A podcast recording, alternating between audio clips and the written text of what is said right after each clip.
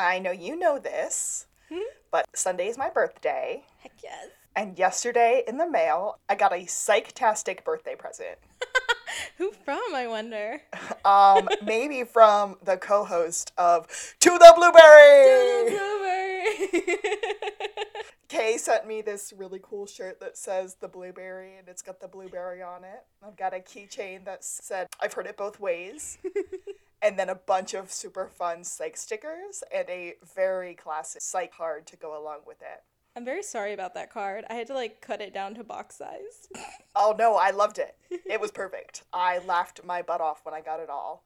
And I was a little afraid that my husband had bought me psych stuff for my birthday and my name wasn't on it when I got it. So I opened it and I was like, is this for me? Is this from my husband for my birthday? Should I not be looking at this? And then I saw the card and I was like, nope, nope, nope. you got it right on time. I did.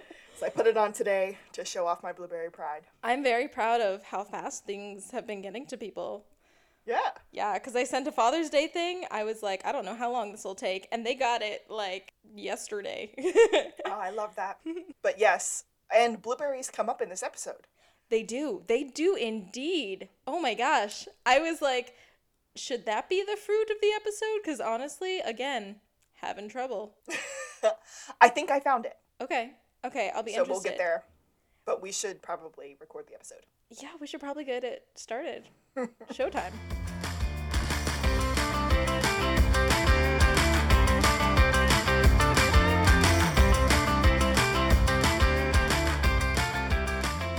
Uh, thank you for joining us. This is To the, To the Blueberry. This is a psych rewatch podcast with real life best friends. I'm Alexis and I am a Gus. And I'm Kaylee, and I am the Shawn. and not only did Kaylee send me a birthday present this week, but it was titled to Alexis, My Magic Head, which is in this episode. Yay! So we'll start. This is season one, episode eight, and the episode title is Shawn versus the Red Phantom. Now, Great right off the bat, name. is that a pop culture reference? I don't think so. They came close on their superhero names and their comic book names in this, but they managed, I think, to avoid the real ones. I wasn't sure, so I figured I would ask. I mean, if it is, I completely do not know that one. But I felt like there were a lot of like bits and pop culture references in this episode, so Yeah. I'm pretty excited to go over them. I'm very, very excited. But we start out, as we so often do, with our flashback to 1986. Flashback And to the days when the nights were young. We just have baby Shawn with like a red towel. That is the reddest towel I've ever seen. Just tied around his neck, and he's running down the beach faster than a speeding bullet. And as soon as he gets into his yard and he sees his dad, his like little face falls, and you're like, oh no. Like Henry's such a buzzkill. Henry has comic books in his hand, and he said, Shawn, where did you get these? Did you get them from Gus? Shawn says nothing. Right. Nothing. To which Henry responds, At least you're not a tattletale. Cause snitches get what? Stitches? Yeah. Okay. you said that like a question, like you weren't right. Uh, maybe? Okay. In our other favorite podcast, snitches get cookies. So I mean, you know, either way. That's true. That's true. I should have used that one instead. Henry said that the superhero comic book things set really bad example. He makes a point to show that it makes policemen look dumb And he says and that the guys in capes in real life are on angel dust. real heroes don't wear capes and they don't wear underwear on the outside. And when he said that, I was like, this is so Edna from The Incredibles. Oh. No capes. No capes. I mean, he's not coming from an aesthetic place, but I see it. I do. Yeah. It's a big propaganda moment. He's like, if you want to be a hero, become a police officer, save the day. And I'm like, look, we get that you're in it for the right reasons, Henry. We get that the people in the show are in it for the right reasons. Well, you know, Lassiter sometimes. But dude, calm the heck down. This propaganda's a lot right now. But after he gets finished kind of talking to Shawn about if Shawn wants to be a hero, he should become a cop, he leans over and he kisses Shawn on the side of the head. And I mm. think this is the first moment that we actually see physical affection between Henry and Shawn. And I just I love that he's gotten time with this kid. We've had the same little Shawn for a while now, and you can see that Corbin and this kid are like building this great rapport. And he's such a hard ass, but he like I can see the soft boyness of it. And I mm-hmm. love when that comes out more. Can we take a total sidebar before we go to our next scene? Please. Today is Flag Day. I don't know if you know that or not, but I do because someone at work was swathed in American flag regalia. her dress, her Crocs, her sunglasses that she was wearing on her head. There was something else that I can't even remember right now, but yeah, she informed us all that it is Flag Day. That's amazing. I don't know if you ever watched Hey Arnold, Yes. but I think it's the second part of the very first episode. And Eugene, who was the little nerdy guy, rides into school on a brand new bike. And everyone's like, oh my gosh, what an awesome bike. And Eugene goes, thanks, it's Flag Day, and my family exchanges gifts. Oh my. I don't remember this at all. So the reason I know this is because every year on Flag Day, my mother and I call or text one another some sort of reference to Happy Flag Day and Eugene. And today I sent her a actual gif of Eugene with his bike and the line like this is the best bike ever and I was just like this is a weird tradition that my mother and I have, but it makes me very very happy. I'm so happy for you. Yeah. That was Pop Yes. Culture Corner with uh former Keller.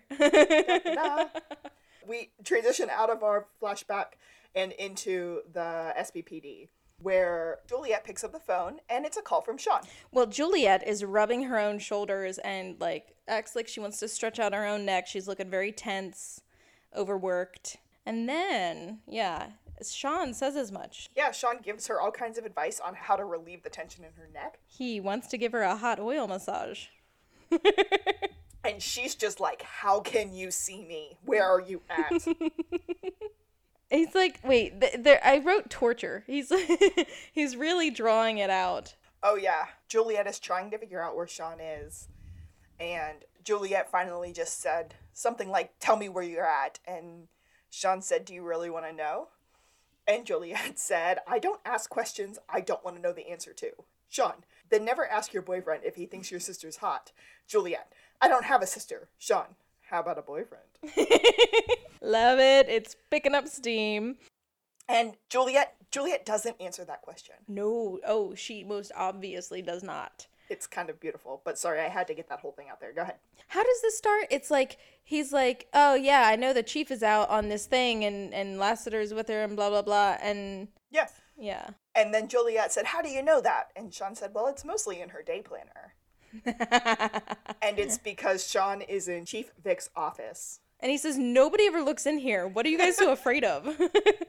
he's sitting in her chair reading her day planner. Nobody's gazed into the big open glass doors. Juliet said, You have five seconds to get out of that office. Wait a second. And then walks in and throws a notebook at him. Tell me what you think of this. Well, that's what she says to him. Oh, okay. I was like, what, what do I need to tell you about Kaylee?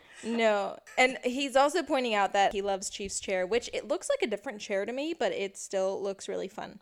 So mm-hmm. I'm glad he's enjoying. Apparently, there's an 18 year old boy who's missing. He's a very nerdy type of dude, he, and he's 18 and he's only been missing 24 hours. So Jules says her hands are tied and she's got a worried mother on her hands, but they can't report him missing officially because it's only been 24 hours. To which I say, bullshit. Missing is missing. I was about to go, dumb. Yeah. And these are completely arbitrary. Like, if anyone listens to this really super fun podcast called Obsessed with Disappeared, where they rewatch episodes of Disappeared on the ID channel, it's arbitrary. Like, across county lines, across state lines, there's no hard and fast rule, especially when it comes to like adults, let alone children. Nobody has to be missing for any amount of time. If they aren't where they're supposed to be and you know them well enough to know that, and your hairs are standing up on the back of your head, demand it. Annoy people. Like someone's missing.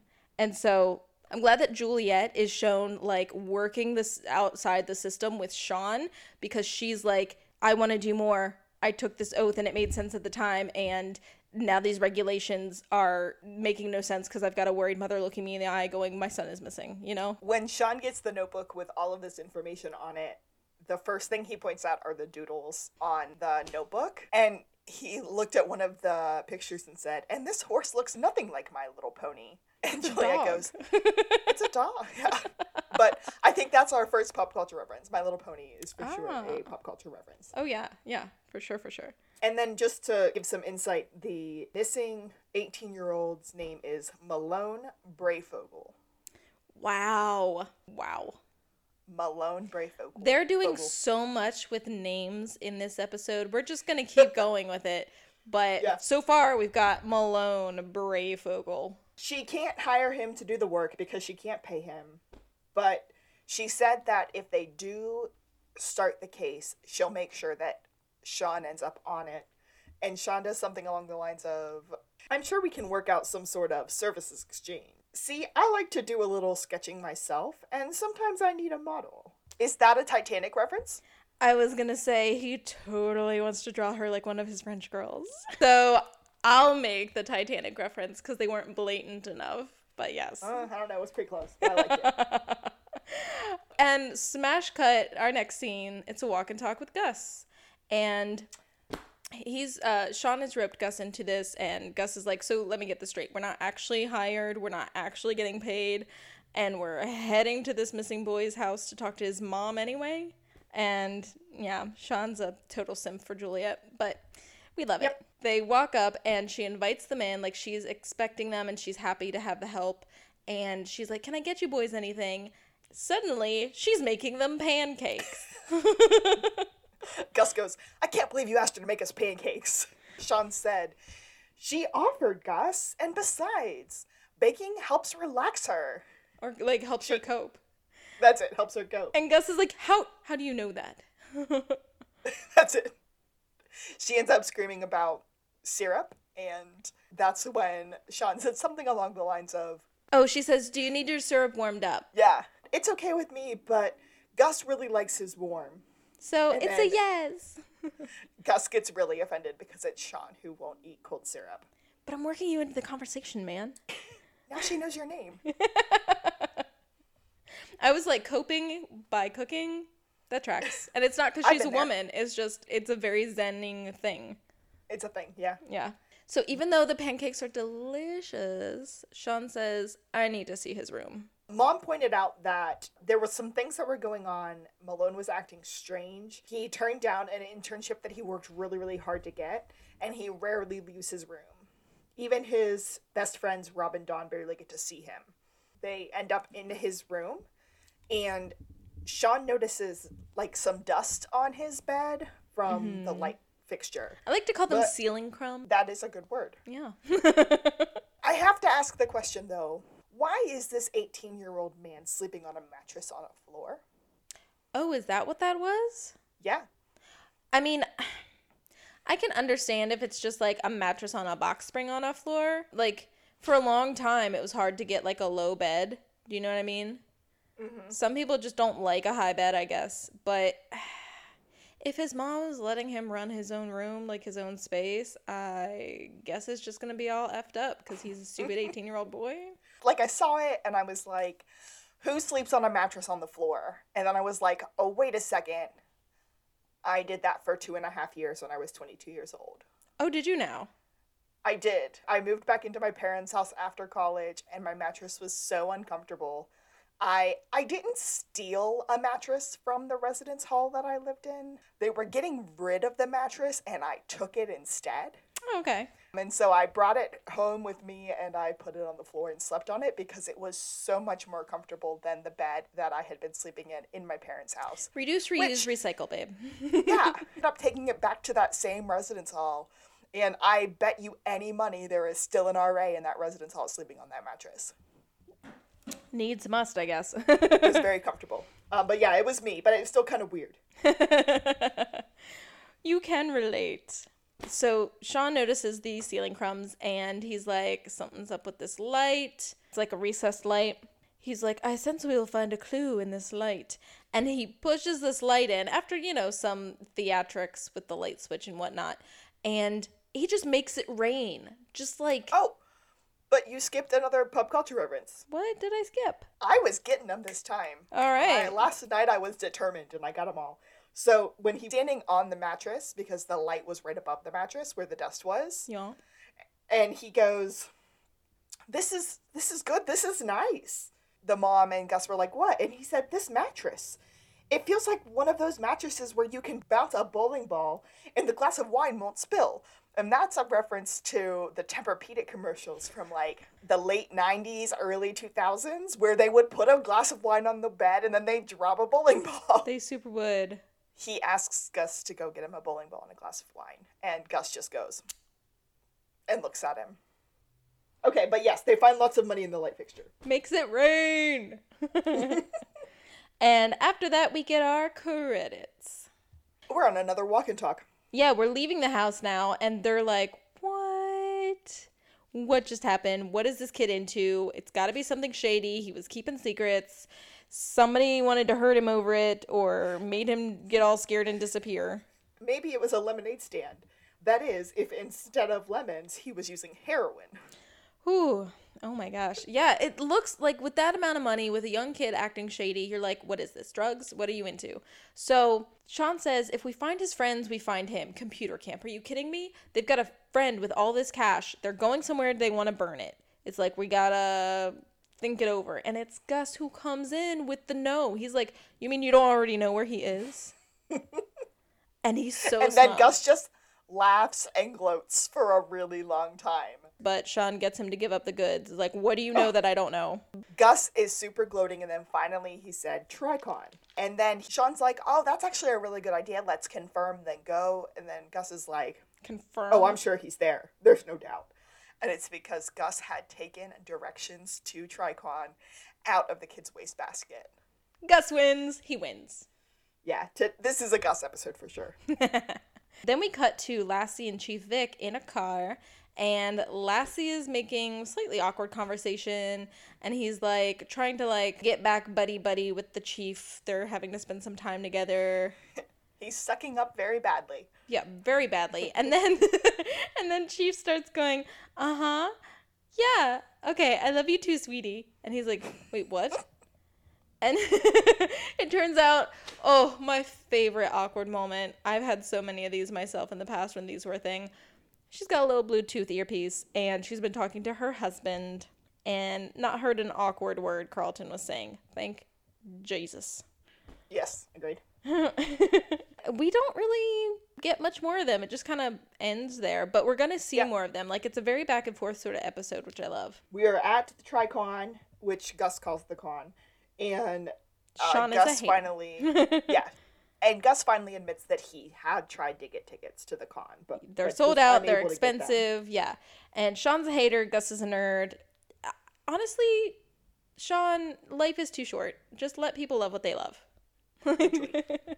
They kind of cut to one of the like Tricon directors who's talking about these issues that they're having with George Takei, Mm-hmm. and specifically a blueberry issue. Yes. Okay. So they have his sign up like he's going to be like doing a um. Oh my gosh, I wanted. I don't even know what to call it. Panel? Panel. I wanted to call it a forum. Oh my god. Okay, so um, he's taking the sign down. He's like, "We really, until we get this issue resolved, I really don't want to alienate the Star Trek fans. We got to be sure he's going to show up, right? We don't want people in line." So he's taking down the picture and he's getting people on the phone. He's like, "Get me the numbers of all the produce vendors in the in this area." because they need blueberries for George Takei, like stat. Shawn and Gus pretend to be George Takei's assistant to sneak into the con. And at one point, Shawn calls him George Takei. Yeah, yeah. Those closest to him know exactly how he likes it pronounced. He starts talking about him in Star Trek language, and he keeps talking about the wrong characters. Yeah, he keeps referencing Chekov. He does that more than once, I think, in this episode. But he's like, he's like, he's the reason. Or he starts talking about issues they've had other places. He's like the blueberry issue because he overheard, obviously. He's like, just like San Antonio, it's like, this is the whole reason I have a stutter and a wooden pinky toe. Like- and so they kind of freak this guy out enough where they like, let him go. They're walking through the con, and a bunch of randos start saying hi to Gus. Some guy in a wolf costume with a lightsaber just said hi to you. It's like, I didn't know that guy. He was just being nice. He said, Hi, Gus. But that's a good Chewbacca reference. There we go. So now we've done Star Trek and Star Wars. yes. Oh, fun story. Were you around when I got proposed to in Wookiee in high school? Were you, were I don't present think so. for that? But I would like to take a trip down that memory lane. You know, I do not have great memories of high school, so let's go. there. That's true. I mean, I figured you might have been present because it was Matt, and I feel like it was maybe during the whole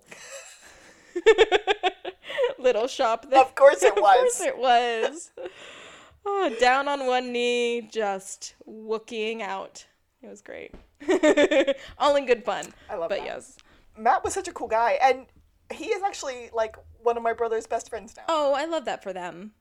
Isn't that yeah, nice? keep him in the circle. Yeah. I mean, it's a different circle, but it's still a circle, so I right, like right, it. right. They walk up to the Red Phantom booth where Talia and Dent, who are uh, names. producers from, Okay, these names are pop culture references. They are. Oh yeah. my! I was like, they're laying it on thick here. And pay attention They to are. Dent's face because you'll hear his name a lot more, but you'll never see this man again. Like, God. At one point, I, and I don't know if we ever hear Malone's mom's name, hmm. but her name is Lois. Oh, I love that. yeah, Of course it is. But of course it we is. are getting, yeah, we're getting a lot of information in this scene. So at the Red Phantom booth, Talia's kind of laying on some charm, smarm, whatever. They're like, yeah, make sure you guys come to the trailer screening. It's going to be the biggest movie of the summer. Dent's a man of few words. Very much so. But Shawn is being really disrespectful, and Gus finally lays down the law. He's also talking about like how that movie's gonna bomb, and Shawn's like, "You haven't even seen the trailer yet. Like this is the premiere of the trailer," and he's like. Fortress of Attitude. It's this blog, the blogger is called The Malcontent. And he's like doing a takedown saying he got some exclusive footage and it's gonna be trash and nobody should waste their time. And I mean, we see this all the time too. It's like all these things leak and people have hot takes, and it's just like, bruh. Oh, Gus sees Hilt's cooler. oh, God. this man's name. He was the animator of The Green Spirit. Yeah, which he's was a comic book. yeah, it, it was a comic book that was turned into a movie by the same studio. by Paris Stone Pictures, and Gus loves The Green Spirit, but that movie was awful. It almost ruined the character. I'm not sure who references it, but I, I think it must have been Shawn. He was like, "Oh, you dragged what- me to that. yeah, is that the one with the hero with the big nipples?" Damn those nipples. And the nipples just come back, which again, pop culture oh reference to Batman and Robin, which is Oh. probably my favorite Batman movie. I know, hot take. It's easily the worst Batman movie ever. Okay. And yet, Okay. I love it. As a child, I cannot tell you how bad I wanted to be Poison Ivy. Yes! Like, bitch had game. I would 100% be lying if I said that I did not have a DVD of Batman and Robin in the room next to the room I'm sitting in right now. I'm so proud of you for that brave, brave statement. Yes, I'm putting it out there. Hot take. I love that movie. You know what? There is room for camp in comic book adaptations. It doesn't all have to be dark and gritty, and that's artsy and that's cool and that's a statement as well. But damn, can we just have some fun? Yes, thank you. Like, At this point, are they trying to figure out how to get malcontents' attention? no, I don't think they figured that out yet. They are there to find Robin Don. So Okay, yeah. Shawn clocks a stage with a microphone and he's like, let's make a spectacle. This is my favorite, you know, Shawn tendency. He uh, gets on up and introduces himself as a psychic and he works with the SBPD at times and he's like, I'm here. Let's do a thing. And, And everyone's this is on my board. sidekick, Magic, Magic Head. Head. So this is truly Gus being introduced as someone else. I love it. We're gonna get a lot more of these, but like they get better and better, and Magic Head is like a great start. It loops back so well at the very end of the episode, the whole Magic Head thing. So I'm very excited. Oh yeah. Some rando in the audience wants Shawn to read him. Wants Oh, Shawn to. he reads him to filth. and he basically just starts listing off a lot of nerd things. Like, if he would have read me when I was in high school, everything that he said would have been, like, more or less accurate. But I mean, he's proving point. He's like, I'm going to be vague and Yeah. stereotypical and play it loose, and everyone's gonna lap it up. Because, like, you know, if you're in the right mood, you're gonna. After he does the reading, he starts having a psychic freak out. And he starts screaming about an R and a D. Names, an R name and, and a D name? And he's he just like is spouting nonsense and Rolf and Ronald and Miss Rice. Rob? Is it Rob? And then and then alternatively he's like Dan, Dave, Doodle, D- D- Don. It's Don. A Rob and a Don. The two kids scream, That's us! And they run up on the stage. So happy. Shawn asks them why they are staying in the hotel at the convention center when they're both locals, which, you know, Shawn pretends to divine. They said that their friend sprang for a hotel room for them. Shawn kind of just says, Oh, room 129. And they say, No, 428. Ah yes. So he touches Gus's head, the magic head, and starts divining things like, You told your parents you were at computer camp. And then Rob and Don just run. They're not going after them because they've still got their hotel key. Then they get confronted as they're leaving by George Takei himself. Why are you telling people you're my assistant? Because we are. You hired us personally. Shawn's gaslighting techniques there are phenomenal. Like, not that I would encourage that, but oh my gosh. I mean, if you're gonna trick somebody, I don't mind you tricking famous people who may not actually know who their assistants are all, all the time. Shawn starts talking about a whale movie, and that's when Gus said, Star Trek 4, The Voyage Home, to try to correct him every time he gets something wrong. So there's another very specific Star Trek reference. Eventually, George Takei just gives in. And it's like, okay, well, if you're going to be my assistants, I want you to do it right. yeah, they even reference someone named Robin that they keep throwing under the bus for San Antonio. And Oh, yeah. It's because I fired her. Um, they go to room 428 in the hotel, and, and the it room is a mess. absolutely trashed. Yeah. So they start making all kinds of references about trashing hotel rooms, including Johnny Depp. This comes from Gus, and Shawn is like, seriously, Johnny Depp? Did that joke- 1993 called? Yeah, did that joke take a time machine from 1992? and then he's like, what about that weirdo dating Kate Moss? And Gus is like, nobody knows who that is. He's like, all right. Oh, Stephen Dorff, always safe. Easy. They're looking around, they're trying to figure things out, and Shawn spots the flyer for Malcontent, the blogger. Gus was so confused why they would have these flyers from Malcontent in their room, and that's when Shawn spots it, the name Malone within Malcontent. Yeah. So now they've kind of got the beat, but he also sees a little scrap of paper that says one down, two to go. And at first you're like, oh no, his two friends are still out there. Are they in danger? It's a really weirdly written note. The O's are all squiggly, and that comes back. The scene ends with Shawn going, Oh, Keith Moon. And they both just kind of shake their head. So Keith Moon, the drummer of The Who, who famously played some French horn gliss on a track of theirs. What? Right? That's awesome. I don't know if he could actually play play, but it, I always liked that little piece of info. So in that one scene, I think we hit four pop culture references. At least. Yeah, yeah, Yeah. yeah. and back at the SBPD, Shawn and Gus are walking through talking about how they kind of need to talk to the execs and they're kind of sus. Um, the malcontent was, they think, being paid off by the studio to talk up the Red Phantom movie. And then he started to trash it. So maybe they have motive to go after him now. And that's what they're suspecting. Yeah, I just wrote, he badmouthed Red Phantom and then Nerd Jules. So we find out. so yeah, we're with Juliet, and they point out that she should be looking for room 428. It has a big oak door; you can't miss it. I sense some seriously dark juju magumbo went down in there. What is that from? Because he says it more than once in this episode. He, yeah, he says it twice. I have no idea what it's from. I'm gonna look that up. We are still in the scene, and Jules starts getting in with Gus talking about comics and how much she loves them. She's been a collector.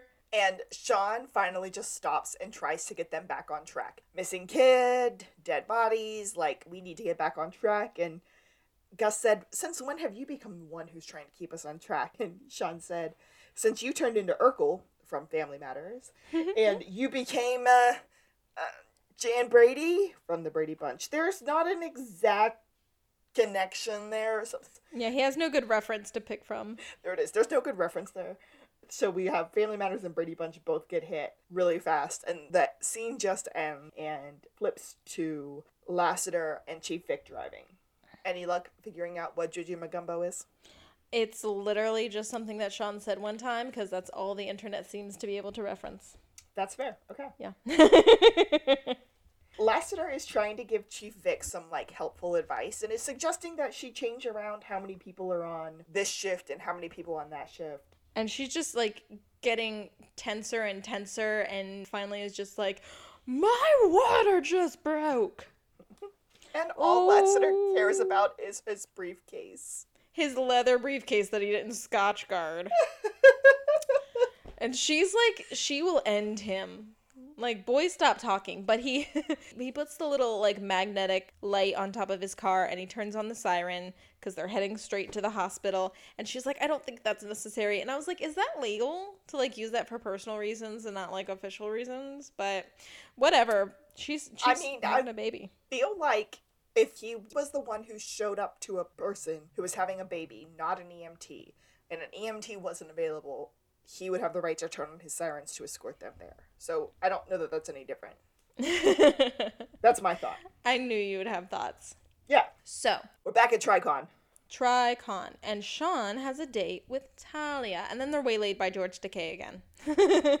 Shawn calls him GT. he gives him lots of cute little nicknames. We'll keep hearing. And he's like, the blueberries were not from North Carolina, which we have bomb ass blueberries in North Carolina. Let me just say that. I believe that. But they gave him Michigan blueberries, and people think he's crazy, but he can taste the difference. And I believe it. I do. Also, he has a green room at the end of the hall. He needs it in the middle of the hall. It's messing with his chi. Gus, are you messing with his chi? Stop t- touching it and whatnot. so he throws Gus under the bus a little bit, and Gus is very affronted because he actually knows who George Takei is and cares. So finally, Shawn said, You and I need to create a third imaginary assistant. I think her name should be Beatrice. Beatrice.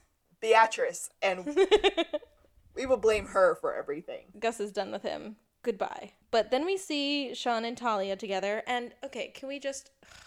We're gonna get into it. We're gonna get into it. Talia has really terrible jeans. She has a collared button up shirt tucked into these awful low rise jeans, and it's an affront to everything in aesthetics. Like, it's terrible. But we are going to.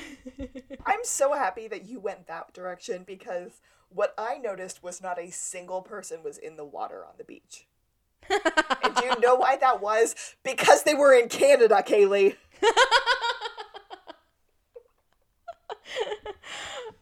There's all these people like walking along the beach and doing all kinds of things, and people carrying surfboards and like looking like they're gonna go into the water, but not a single person in that entire shot is ever in the water. I love that we both touched on different things here. She's talking up the movie trailer premiere and she's saying Dent has organized pyrotechnics. And I'm like, no one with the name Dent anywhere in their name needs to be near fire because Harvey Dent was Two Face. And that is the reference they're making. And Talia is Talia al Ghul. I don't know who Talia al Ghul is. They're Batman references. And I'm just like, these little ham fisted. They're kind of just talking, and Shawn kind of confronts Talia about Malcontent Malone. Malone. Thank you. Man, I keep doing that. And Talia just shuts him down really quickly. Finally refers to some sort of consultation fee that was paid to Malone, but that was kind of it. But Shawn really thinks that there was something else going on. Specifically, maybe Dent had done something. You know what? Why don't I take you to talk to the boss? Like it's that easy. And Shawn's taken aback. They're back at Tricon and they walk into Dent's office, and again, it's trashed. Trashed. And there's another note. What did this note say? I didn't write it down. Two down, one to go. And again with the Juju Magumbo. When Shawn saw it, he said, Okay, good news, your boss is innocent. Bad news, he has just become a face on a milk carton. Mm-hmm. So there's a second adult person missing. And I'm like, uh, can we care about it now? They are outside and they're buying churros. And I I want a churro. I don't want to call churros a bit, but churros come back. Yeah, churros come up a lot because you know what? They're a delicious snack. And They if are. nothing else, we care about delicious snacks. They are fans of delicious flavor. Oh, as are we. When they're walking, they're trying to figure out what's going on. They're kind of talking through it, and this is.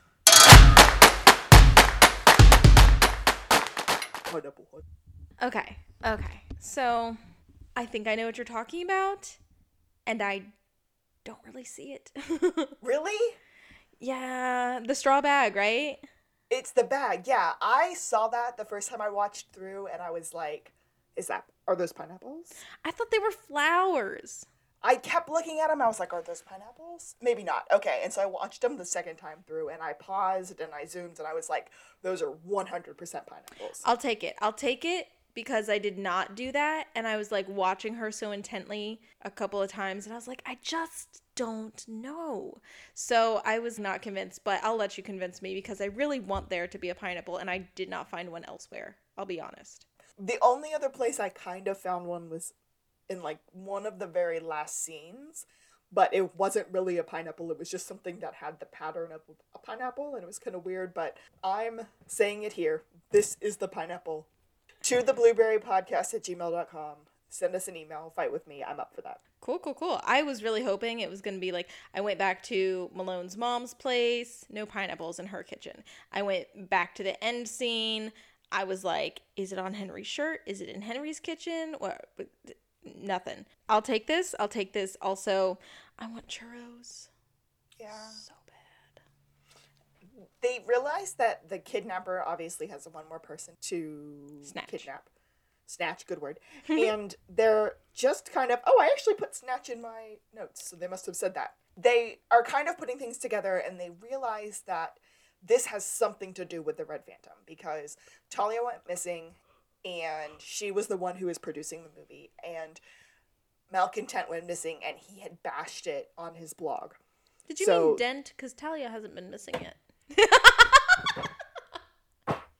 Curses! Okay. But they realize that she's the most likely next victims anyway. So it's not Right. really a spoiler, it's about to happen. Shawn gets a call on his phone and George has some stuff to say and I think he tells him he fired Beatrice and then George wants to do karaoke, but ooh, awkward. He didn't actually invite Gus. Shawn called George Takei G Dog. yeah, yeah, yeah, yeah. That's the next nickname. G Dog, what's up, handsome? Which I feel like George Takei would be super down with hearing. After Gus was so frustrated, Shawn said, Call him back and tell him we need you for all the high harmonies. I mean, I remembered that happened, but I was gonna leave it out of my recap. But I'm glad we went back to it.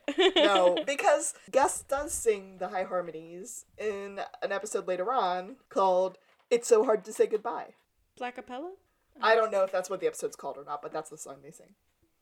Hmm. That's a Boyz II Men reference right there, but that's a whole different episode. Okay, so Then we cut to Chief at the hospital with Lassiter. Lassiter says her husband has been called. He's on his way, but he's been waylaid, and he's like, "So I'm just gonna go." And she's like, "Please stay a while. Like her husband's not there. You're gonna leave this woman about to give birth all alone in a hospital. Her birthing classes, she always had a partner." Chief Vick decides not to get an epidural. Yeah, they offer it, and she's like, "No, no, I'm doing this without." And Lassie is pro drugs. He's like, "Are you sure? Like, I Are mean, you insane? That's the one. He's like, if I was about to do what you're about to do, and she's like, I have made my decision. Full dragon lady. Bless Chief Vick's heart, but if for some reason I should ever have to push a human out of my body, I'm getting that epidural. Girlfriend, fingers crossed. I'll burn that bridge when I come to it. Yeah, no, no. I'm with you. We're hoping that never happens. But if it does, Just personal choice. I mean, you know, no shade to anybody No, no, else's no. choices. you want to give birth to a kid in a bathtub, like I'm on board for that. You do what you need. I'm going to get an epidural because I'm a baby. And I'll be having a baby. So I'm going to need those drugs. Shawn starts wondering if the kidnapping was actually a stunt to promote the movie. yeah, like this is theatrics. Yeah, it's like the plot of one of the comic books. Did you notice?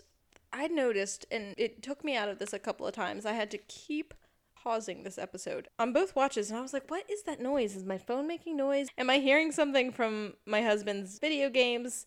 And I think they just did a lot of ADR background noise because they were in like such crowded quote unquote areas.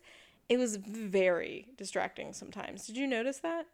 I didn't, but I could see how that would be a thing. like it was less bad i think when i was wearing earphones but like when i was just listening to it in the open i just kept going where's that noise who are those people talking where's that from Juliet arrives and she brings like the entire police department. oh no where's talia She's been snatched They realize that she's the next one to be kidnapped, but Juliet said, Oh, I just saw her outside. So they run outside and we see the phone said 911, like she was starting to call 911, and then dropped her phone. but where's the note Stuck to the bottom of someone's shoe. she looks like an alien from star trek I like it. and it just says judgment day Which, okay, this one I'm not taking credit for. This was a pause writing down Judgment Day. Fun fact from Amazon Judgment Day is a reference to Terminator 2. they even reference it in the episode later Basically, the next thing that Gus said, they're kind of talking about it. He said, in T2, which was Terminator 2 Judgment Day, it meant the end of all mankind. right right right And then Shawn hurries to the cheese puffs. which i was like this was th- this could have been pineapples but whatever Yeah. But Gus thinks there's bird flu on it. Which very timely. Like it's like holding up scarily well. I'm just like, yeah, dude, don't eat food out in the open in a crowded place. but Gus is reading his comic and Shawn's like, You really you're gonna read your comic right now? But Gus realizes going through this that the kidnappings and the plot of all of this is actually the plot of the comic book, the collectible that he has bought at the con. The plot thickens. Gus thinks it might be a deranged fan, but Shawn wasn't so sure. Don ripped the whole title page off of this comic because he's seen something and we don't know what it is yet. Like we'll get there with him. But then next, we're smash cut back to Chief. She's like not focusing, the lady says, You need to motivate her. which Carlton has experience with from the academy. Motivation was my thing at the academy, and then just starts yelling at her. Oh my gosh, like a drill sergeant. And she yells back, Yeah, this isn't really working for me, Carlton. And then he gets super weirdly supportive and he like wraps his arms around her and he's like massaging her temples. She's like, Yeah, no, not that either. Like, get the heck away from me. Give me your hand. I'm gonna squeeze it to death. And Lassiter goes, I don't know what any woman wants. Bruh, she just told you. But don't worry, because then we get Lil Chief Vick. Oh my god, the big and oh, Lassie gets to cut the cord and he has this sweet little moment with this little baby and he's like, That's part of what the separation was about. She didn't think I wanted to have kids. She was wrong. It's kind of weird to me that this person that's not related to Chief Vick or the baby got to cut the umbilical cord and is the first one to hold Lil Chief Vick. Well, like he was in the way, so Yeah. like hand it to him, hand it to Chief. The nurse called him dad. Yeah, I mean he's present and he's the male person, so it's like, why else would he be in here? Chief's just like, give me my baby, give me it. We had to track on. Shawn ends up going back to the lectern. Ooh, good word. I know. just as the guy is announcing George Takei, he just kind of cuts him off and ends up at the lectern. George Takei is such a diva. He's so mad. Oh, yes. George Takei asks Gus what's going on, and Gus said, maybe he's setting up a karaoke machine for your duet, Chekov. And Sulu, damn it! Shawn starts his thing and then just kind of gets ready and goes, I must call upon the power of Magic Head. And everyone just starts chanting. Gus is not about it. He is not about it. And George Takei is like, Who is that? That's when Gus is just like, "Ah," and walks up on the stage. And very dramatically, Shawn touches his head. He has a full psychic freak out where he starts feeling a vengeful spirit, a, a green spirit. The green spirit did it. The murderer is the creator of the green spirit. Ooh, Psych Man is solving it so good. He gives us a full breakdown of like the how and the why and how this guy was totally screwed by this movie studio and he's getting his revenge. We do at some point find out that the reason why Malcontent had started to bash the Red Phantom was because when the Green Spirit Man had kidnapped Malcontent, he went on to the blog and started bashing the movie. Oh, so wow. So that's why there was such a flip, Flip. from the movie is good to the movie is bad. Dang. I missed that part. Shawn ends it with, Now you're reduced to cursing nipples and signing autographs at conventions. Damn nipples. he realizes that all of the people that had really just kind of messed up the Green Spirit movie would be in the same place at the same time, and that he could hide. Oh yeah, super easy to just like blend in as something else in the con. He points out the very distinct way that the Green Spirit guy, Makes his squiggly his O's. O's. Yeah. Juliet ends up arresting the Green Spirit guy and asks where the victims are. And he said, My plan is already in motion. There's nothing you can do to stop it, like a good villain would. Yeah, but Shawn goes full psychic man again. He's not even on stage anymore, and he's like remembering the pyrotechnics display. He's like, "There's somewhere with fire," and he like notices some like stage crumbs on the guy's shirt, and it's like the bunting with sequins that's around the stage, and he's like, "Under the stage." Juliet takes some of the police officers and they head under the stage and they find all three of the victims tied up under the stage in time to save them before the pyrotechnics go off. Oh, and George Takei is still in the background, like, "This is just like San Antonio." Which apparently something really went down in San Antonio, or they just gaslit him real good. Yeah. you know, where Robin messed everything up. At the hospital, Shawn is over exaggerating this recap to Lassiter of what happened. But he's like, it's super cool what you did too, man. I mean, I see you as a hero. I don't care what anybody else says. They are trying to figure out which one is little Chief Vick, and I just kept calling it Chief Baby, but uh, I like Chief Baby.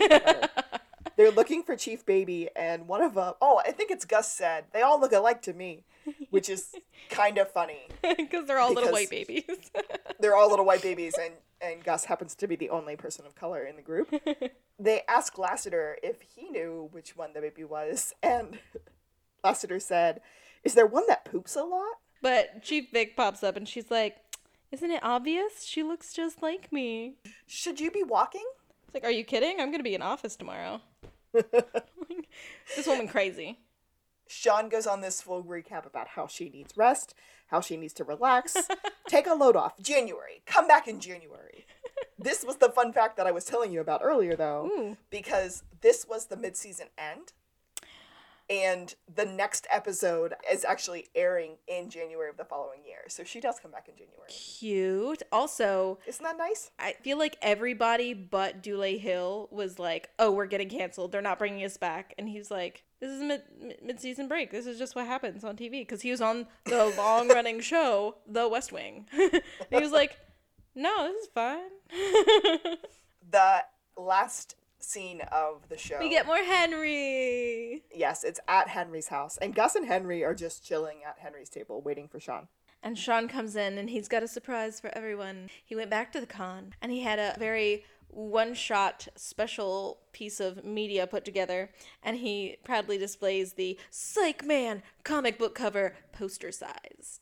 The amazing Psych Man with his sidekick, Magic Head. It's a mock up, Gus. And it's great. He's wearing these little speedos on the outside of his very muscular onesie, and and then from behind his back he produces another mock-up, and it's a full page Magic Head, and it's like a little bit Mad Hatter, a little bit Gambit from the X Men. There's like a disgruntled looking bunny up near his hat, and he's got a card with fire, and he's got a wand. And he's like, "If my head is magic, why do I need a wand?" It's like like it's, symb- it's symbolic. You don't need to use it. I think it's dope. Now, who wants an autograph? and there are so many eye rolls from Henry and Gus. I love Henry's tropical shirt. I was really hoping that was going to be my pineapple. I'm with you. I again paused and rewinded, and I was like, "Nope, there's no." It's like palm there. leaves and mm, yeah, vague flowers. It was the right color. yeah, for sure. Yeah, it was like goldish with like some blue. And then we get our closing credits. Yeah, that was a fun one. That one was a lot of fun. I mean, Yes. look, nerds are so not maligned anymore that I feel like we can poke as much fun as possible. And it's still such a boys' club that it's so fun to poke at. Like, Yes.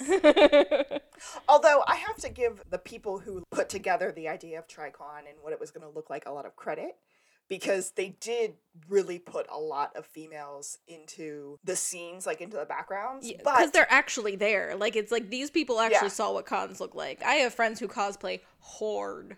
well, the only beef that I have with it, they really hypersexualized a lot of the females in their costumes. And some of that is realistic. Yes, I see that face. I agree. Some of that is realistic, but like not everybody is dressed like that weird go-go alien dancer at a con. Like there are going to be a lot of females in like t-shirts. There's going to be a lot of females in not hypersexualized costumes. Yeah, yeah. So we just need to be mindful of that. I get on this high horse because hashtag Res Life Story coming back at you. we had a superhero themed RA training one time. And so all of the RAs started out as sidekicks and they earned energy or something and they could become a superhero. And if they became a superhero, they got a big, like full eight and a half by 11 decoration for their door that had like their name, RA, you know, whoever, R.A. Kaylee, and then the picture of the superhero that they became. Oh, it was radiation. They earned radiation. Oh, cute. But I had to go through and find all these female superheroes. But I needed not hypersexualized female superheroes because they were supposed to be these examples and they were going to be hanging on the doors of my RAs. And it was so difficult. because so many of the artists for so long were dudes and there's Yes. a very legendary story about the guy who was drawing power girl was drawing her boobs bigger and bigger and bigger because he was convinced nobody was paying attention to his copy. And he was right. And her boobs became so outsized. And she's the one who's wearing like a cute little white onesie with a boob window because she didn't have a logo. The joke is she was leaving space for her future logo. She was a different Earth's Supergirl, essentially. Okay. So she was Power Girl in her world, and there wasn't like a Superman like thing, so she wasn't Supergirl. She was like her own. Yeah. Anyway. That's just my own personal vendetta against it. But I do think it's getting better. I do think we have started to get into a place where, yes, there's still some of that, and we still need to empower females when they want to be like that, but not all females are like that.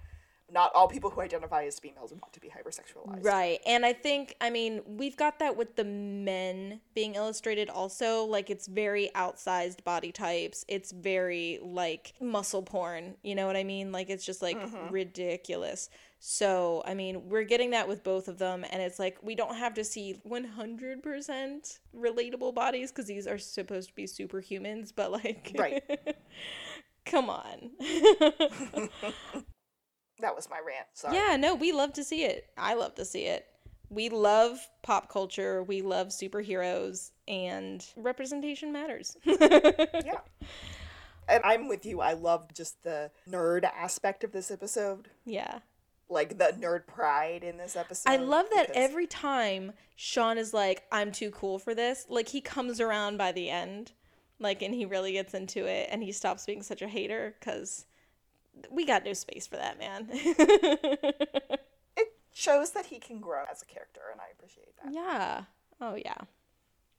Okay, what else do we need to talk about in this episode? Honestly, I think this is our biggest guest star so far, and that becomes Oh, yeah. it becomes a running thing. I mean, when we get to season two, it's just gonna explode. Like the very first episode, like you know, it just kind of goes crazy. So we're gonna get a lot of fun ones. That's gonna keep coming up. Lassie and Chief Vick having moments, and you know, Lassie growing as a character. That's gonna continue. I'm very excited. Yes, I totally agree. I don't know. I I feel like I've been bashing Lassie a little bit But too much right now. He's in his rough spot. He does need he Yes. does need more of that growth, and he gets it. But Yeah, and I think Kaylee and I started this podcast pointing out how much we love Carlton Lassiter, and it's because of how much he grows throughout the series. I mean, we're still coming together as a team. They're still early days in their time consulting for the SBPD and proving themselves useful and people coming around to their usefulness. As it becomes more and more cohesive and these relationships grow, it just is more and more satisfying. For sure. Well, this is Alexis, and this is my turf. And yes, I know the guy in the cod piece. His name is Dave, and he's a really nice guy. And I'm Kaylee. Where is he? Chocolate Columbo. And this has been To the Blueberry! Psych out.